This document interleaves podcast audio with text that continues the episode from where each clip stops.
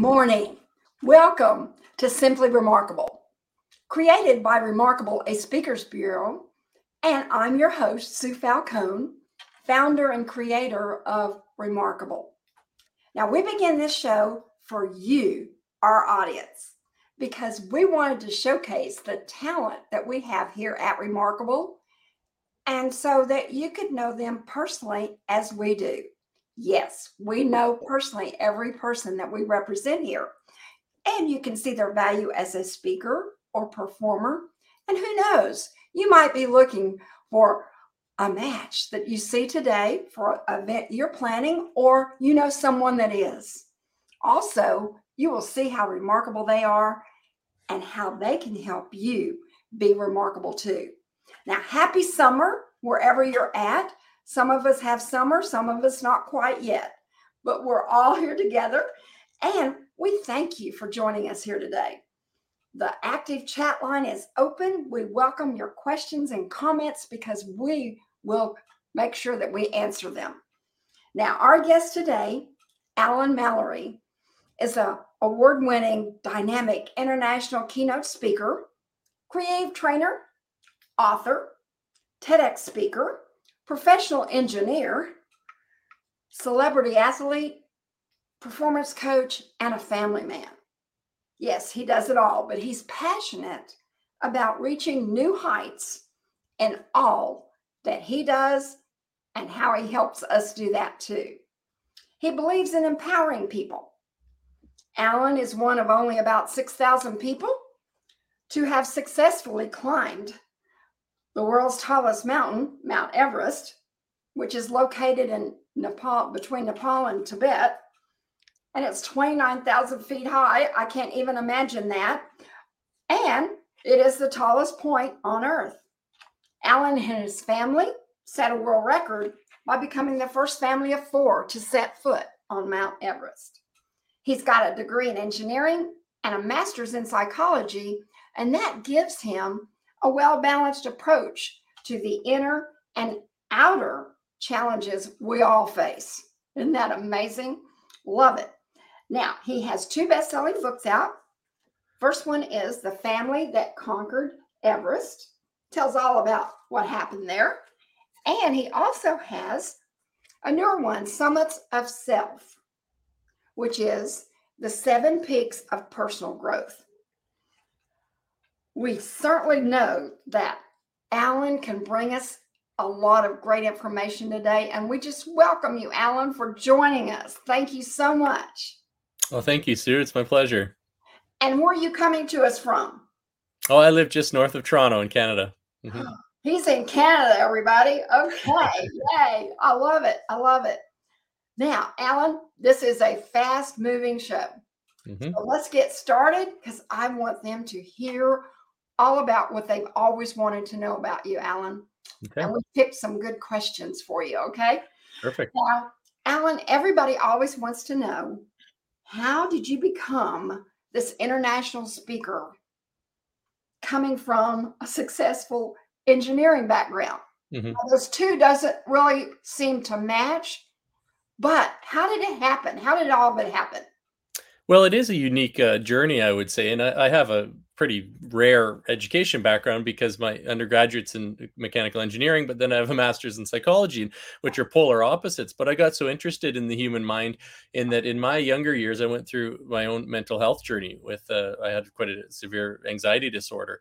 Um, and social phobia and so it's kind of ironic that i that i do what i do now but um, after a lot of years of that and kind of living inside my own mind i finally decided enough's enough i'm going to do whatever it takes to figure this out and and that's when i started studying the human mind and uh, and it became quite passionate about it and still am i mean that's uh, really how, how i've I think I was just, as I say, motivated by the improvements I, I saw in my my own life to continue down that path. Um, so then when we climbed everest uh, now i was still kind of working through things but that opened a lot of doors because it was quite a unique exciting yet harrowing um, two months of climbing and two years of planning uh, to to make that a reality. And so then a lot of organizations would just have me come in and, and share my story. And so um, in many ways it really aligned well with what i was doing anyway because i was already trying to what you could call go through a journey of of uh, voluntary exposure therapy in terms of facing some of those things I'd avoided for years and years. And so uh, so that's that's how it got started, and then uh, like it kind of um, progressed from there into uh, lots of different uh, programs on on leadership and mental health and all kinds of things. And some of them aren't even Everest focused nowadays, but um, but it's a it's a unique journey, and there's a lot of synergies with with the challenges that uh, individuals and organizations are are, are faced with in in, in day to day um, operations in life. That sounds fascinating. I mean, mm-hmm. really, when you think about the whole thing, it's it's amazing where mm-hmm. you've been and where you've come to, and we just thank you for that and sharing that because hey, this is what we do. We're pretty transparent as speakers, mm-hmm. and that's what people are wanting. Mm-hmm. Because when you're sitting in your audiences, you never know, do you? So that's that you can reach them.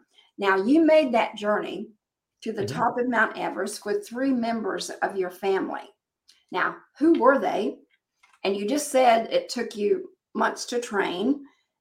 And tell us how long did it take to to climb it? Really, I mean, mm-hmm. how how give us some kind of details because yeah. people like to hear the details.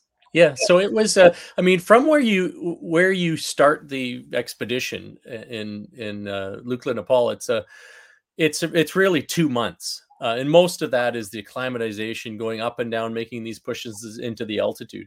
And this was my my father, brother, sister, and I in terms of our, our world record. Now, my mother was there as well. Uh, she had a fall just above base camp and tore her Achilles tendon, so she had to abandon her, her climb.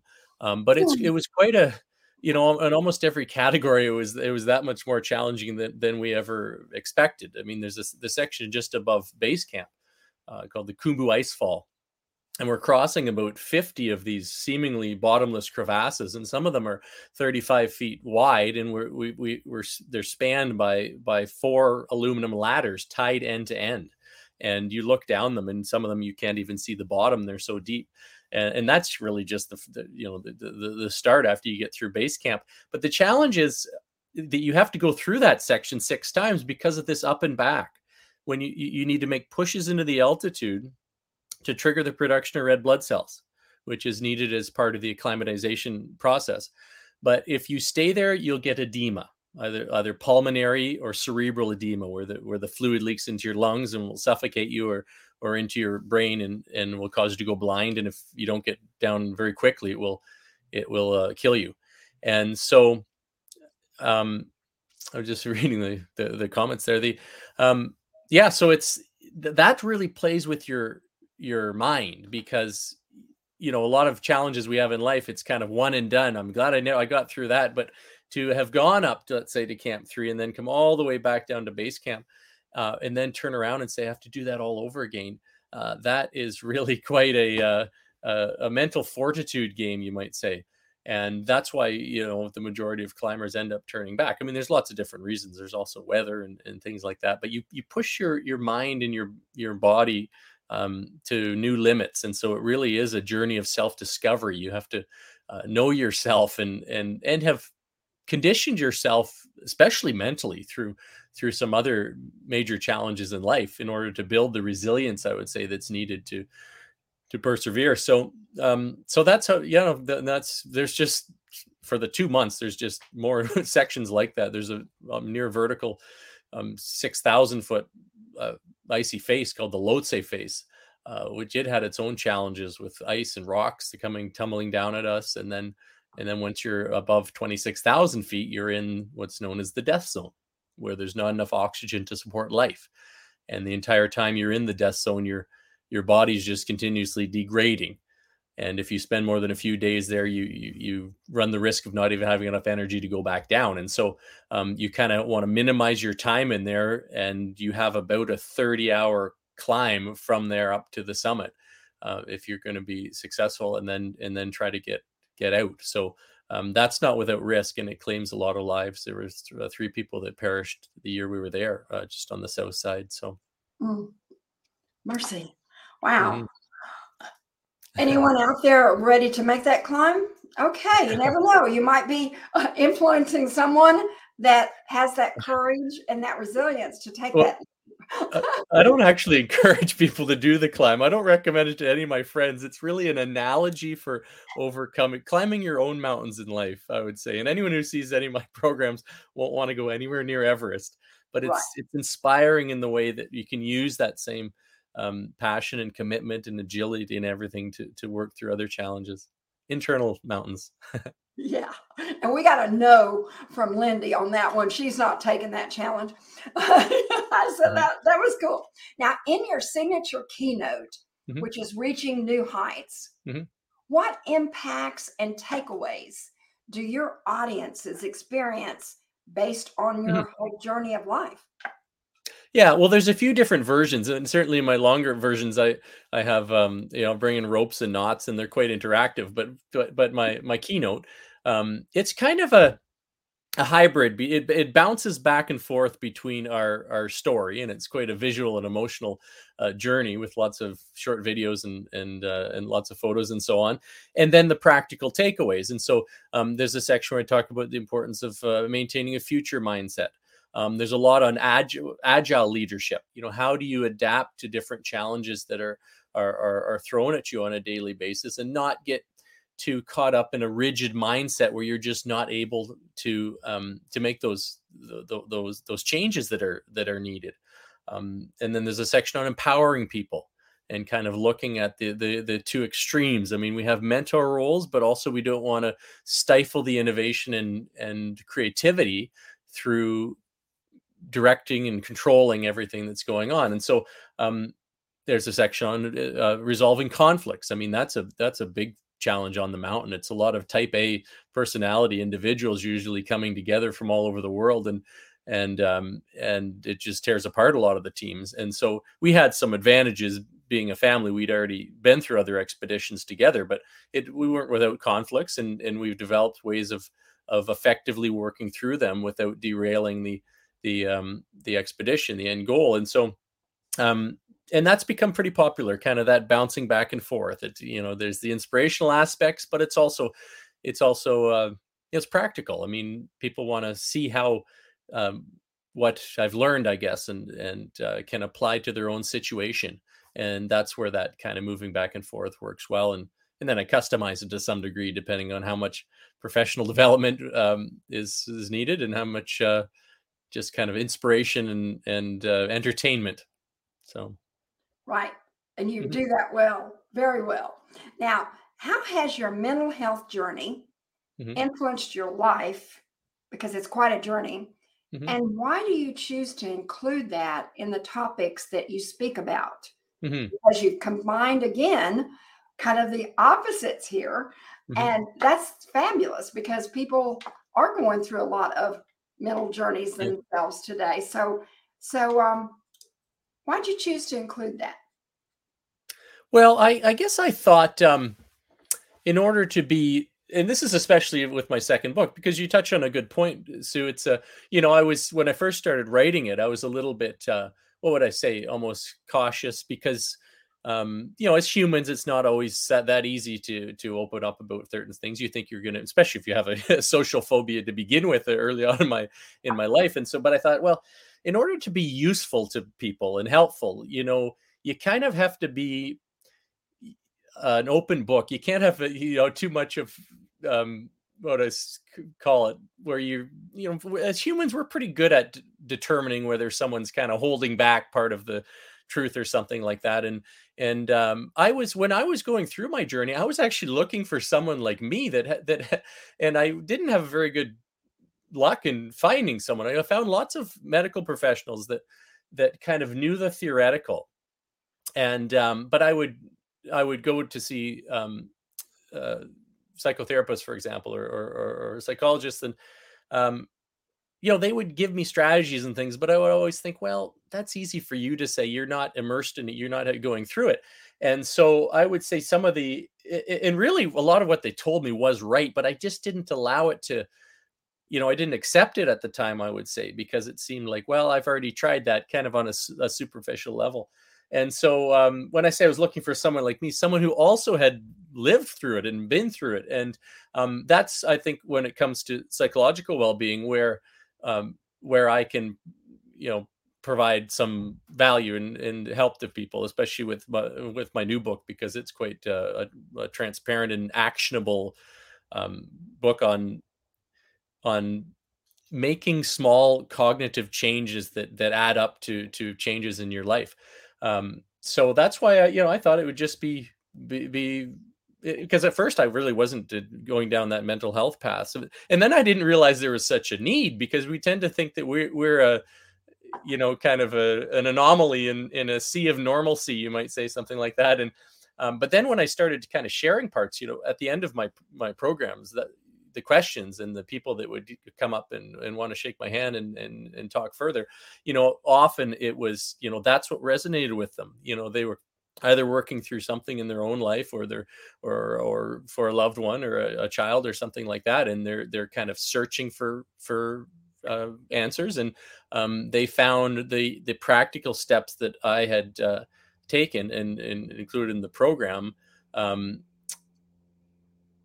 I guess gave them hope and gave, you know gave them something something cognitive to try because there's different uh, of course methods to to um, tackle these types of things and but I've really found that that it was through those deeper cognitive changes, um, which is not that easy because we've been our entire it, well, I wouldn't say it's not that easy. It's just it's not going to happen overnight. We've been our entire lives developing these automatic thought processes, and so if it's just not realistic to think that it's going to be a, a a, a, quick miracle fix. It's through many small purposeful changes in the in the way we think and the actions we take in life, and that's what um, that's what makes those changes and, and you know that's what worked in in my life and that's what i um, i share with folks that is amazing because yesterday for our weekly corporate blog we featured a, a blog that was so key and so well received on maintaining mental well-being during business travel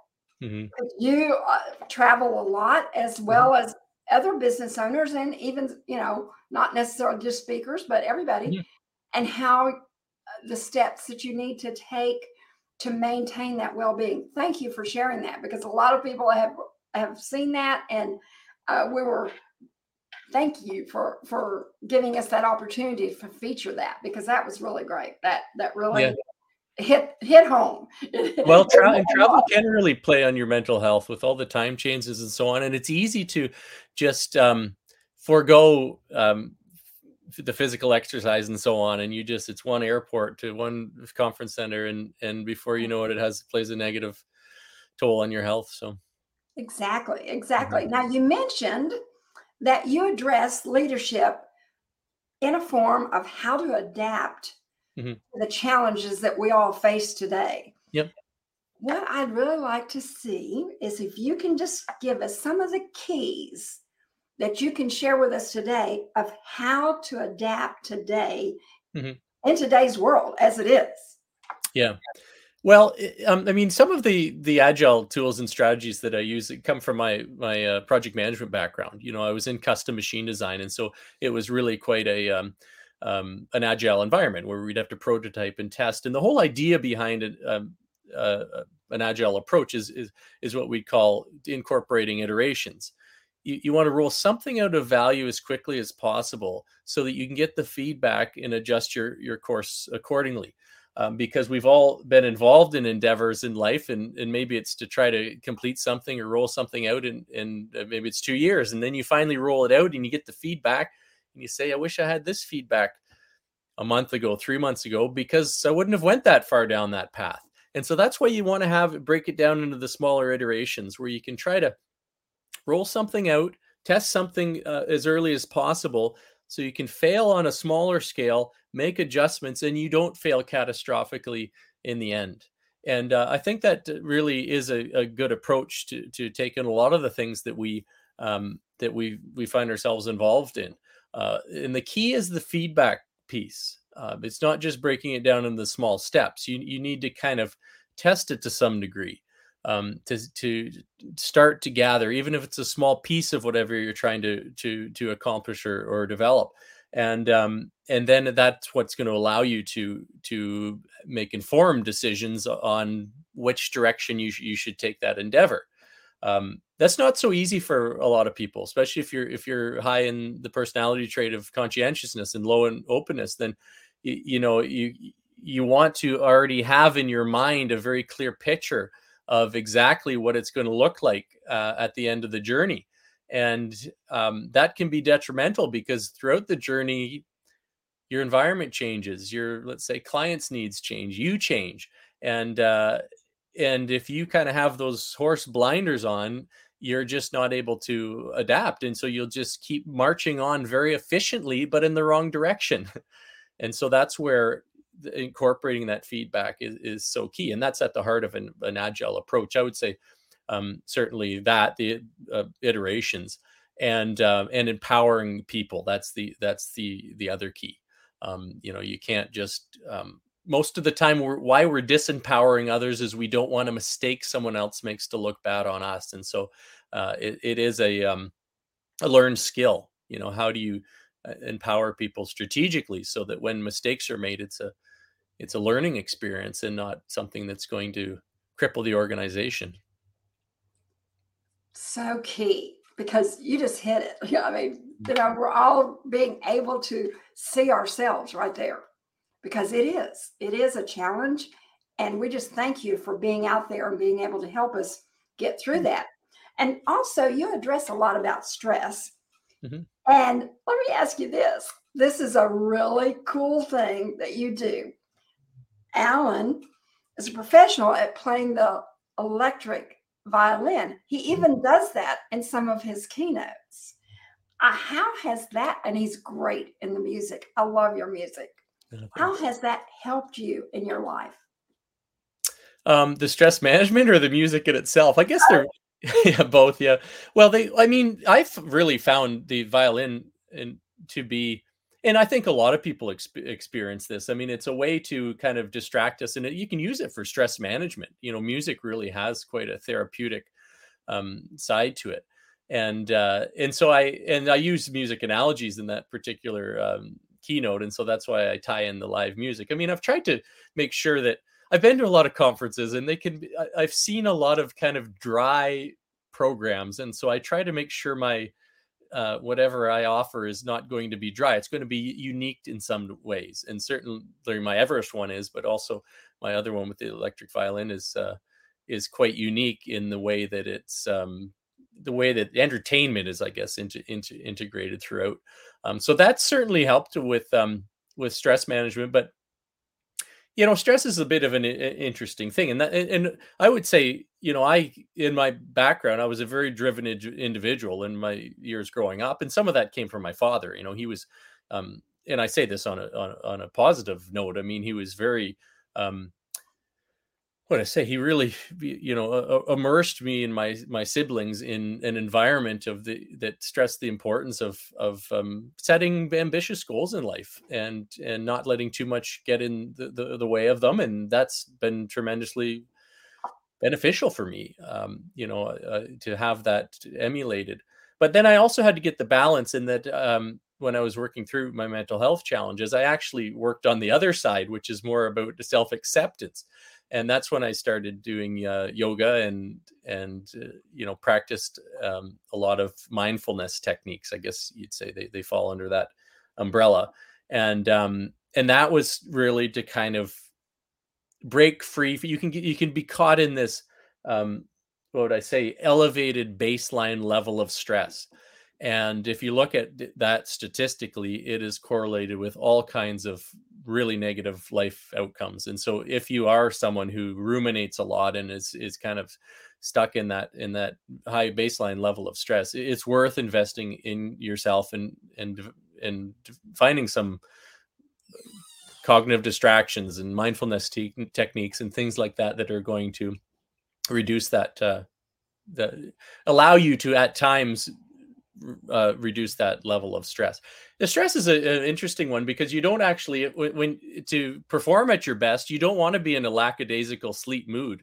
That was the Yerkes Dodson law, where basically there's there's uh, your performance increases up to a uh, up to a medium stress arousal, but then it decreases. And so any elite athlete will will confirm that they don't perform their best when they're completely stressed out or or in a lackadaisical sleep mode. It's it's this medium arousal, and so uh, and that's not that easy to to um, achieve because once the project starts going off the rails, everyone's on the the the, the uh, stressed outside and where the productivity is super low.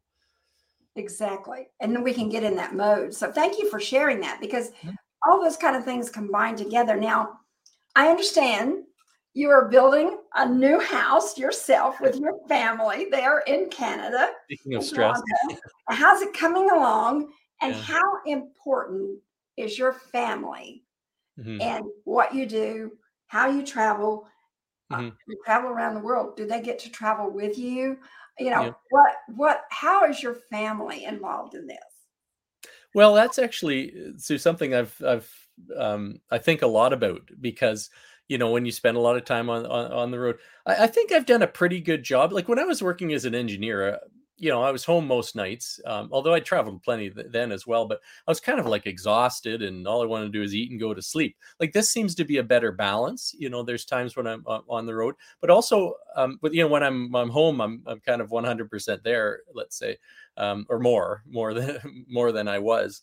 So uh, I like the, the the life balance. And the other thing is, I do try to um, it's it's tough with the kids in school now although we we do make it work but when when i'm going to interesting places uh, we've often done a, a, family trip um, or just uh, one my my eldest she likes coming along or or my wife or something uh, you know when whenever we can make it work it isn't always uh, super feasible but that's important i you know I, early on i thought well you know i'm going to have to this is going to involve a lot of, of, of travel and if it's going to stay interesting and relevant to to me and our, our family's going to uh, uh, stay what I say maintain that cl- the close knit bonds i'm going to have to find ways. And, and actually that's one of the reasons why i often try to do something um, out in the uh, in the outdoors you know kind of something interesting in the area rather just see than seeing the um, hotel room in the the conference center.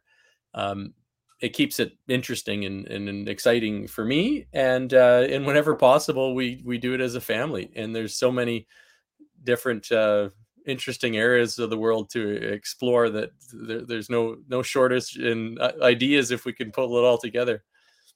That's great. That's great that you can manage to to to mm-hmm. do that. That's that's fabulous. You have to put importance on that and that's great now, you wouldn't believe this, but our time is almost up. wow, it just goes. But in closing, one last question for you, Alan. Mm-hmm.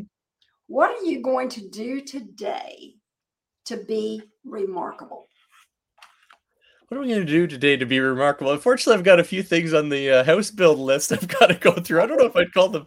Is that remarkable or kind of getting through the uh, the, the the tasks I have to get through? But uh, what am I going to do to be remarkable? Certainly, um, you know, I've been kind of up, upping my my uh, social media and outreach a, a, fair bit. I think just, uh, you know, I think you can live day to day in a remarkable manner if you if you do pay attention to um, those that are in your life and treat people with respect and and try to give your your your kids and your your your family the uh, the attention they deserve those types of things so i don't know if it's it's not a climbing mount everest type of remarkable day but but i i think you can tell a lot about people by you know how they how they uh, manage the small things in their life and maybe that's that, that's it's one of those days for me that's great because mm-hmm. you're right it's going to involve people you love and that's mm-hmm. that's the that's part of it as well and to our audience here that have joined us. Our challenge to you today is let us know what are you going to do to be remarkable? You've heard some great things today and things are happening in your life. So let us know. We'd love to hear that in your comments or share them on our chat because that makes us know that, hey, we are all remarkable. And uh, that's amazing. Now, thanks so much, Alan, for joining us today and sharing your story. This is absolutely awesome. And to be in his audience, hey, it's really high energy. So that is really great. And we hope that you'll come back. Mm-hmm. And to have Alan at your next event, call us today as he books quickly and in advance. We found that out. We've got to make sure that yeah, you get on his schedule and uh, on his traveling schedule. And also, we have all kinds of things to offer uh, in different topics and ta- challenges. This is it. You know, he has a, a well-rounded uh, topic base, so that's that's really cool that he can handle a lot of things that other speakers don't. So thank you again, Alan, and everyone. We hope you will come back next Friday, June 30th. Can you believe June is gone? I mean, really. I mean, it was like, oh wow, okay. Now we move on. And our guest next Friday will be the international inspirational Latina keynote speaker, CEO, and business expert, best-selling author, Maggie Cook. Hear how she went from an orphanage in Mexico to becoming a millionaire. Her journey is amazing, and she is a graduate of the University of Charleston. And in her best-selling book, Mindful Success, she shares her compelling journey from that orphanage to building a multi million dollar company from scratch. My role model. I don't know about y'all. And you'll learn exactly how Maggie overcame every challenge and the many ups and downs of starting her own company. No matter where you come from or what situation you're currently in, Maggie details a step by step roadmap you can apply to accomplish your dreams. And it's amazing because all the proceeds of her books goes back to her foundation in Mexico. Your purpose is you because she went back and took over that orphanage. So amazing story. You won't want to miss it.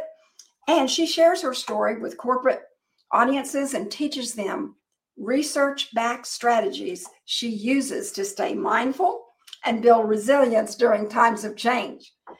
She has spoken to many, many Fortune 100 and 500 companies to show their leaders how to leverage their personal strength to discover opportunities for growth. You won't want to miss meeting Maggie. And we want you to subscribe to our YouTube channel so you won't miss an episode of our show. And you can go back and listen again, just in case you didn't get everything uh, written down of what our talent is offering to you just in this short period of time a wealth of knowledge. And we hope that you have a remarkable summer weekend, and we will see you next Friday.